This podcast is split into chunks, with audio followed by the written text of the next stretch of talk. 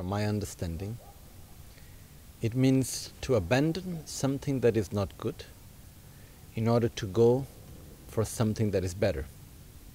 Even though what we need to abandon may have some aspects that we like. The word that we use in Tibetan is ngejung, which means the certainty that we can emerge. It's definitive emergence, the more precise translation, which means the certainty that we can come out of something.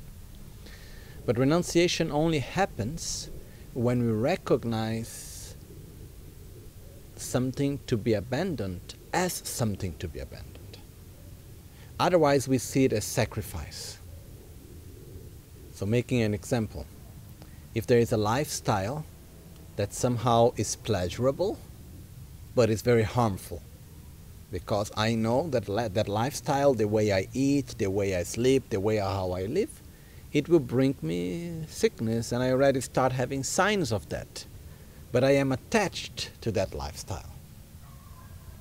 So the only way to renounce it is to recognize the harm that comes from that lifestyle strongly and to believe that I can overcome that state of harm and to live in a more healthy way.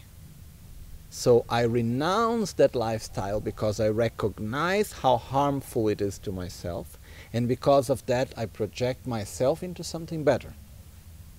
So I am not sacrificing anything because it's bad, because it's negative. There is no sacrifice involved.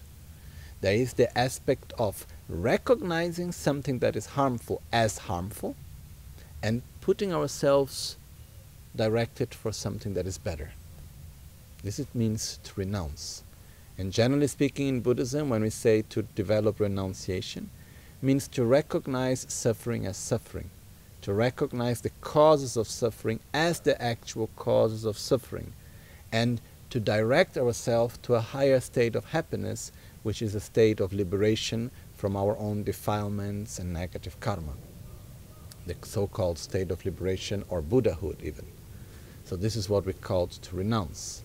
To renounce is not to give up good things. This is not to renounce.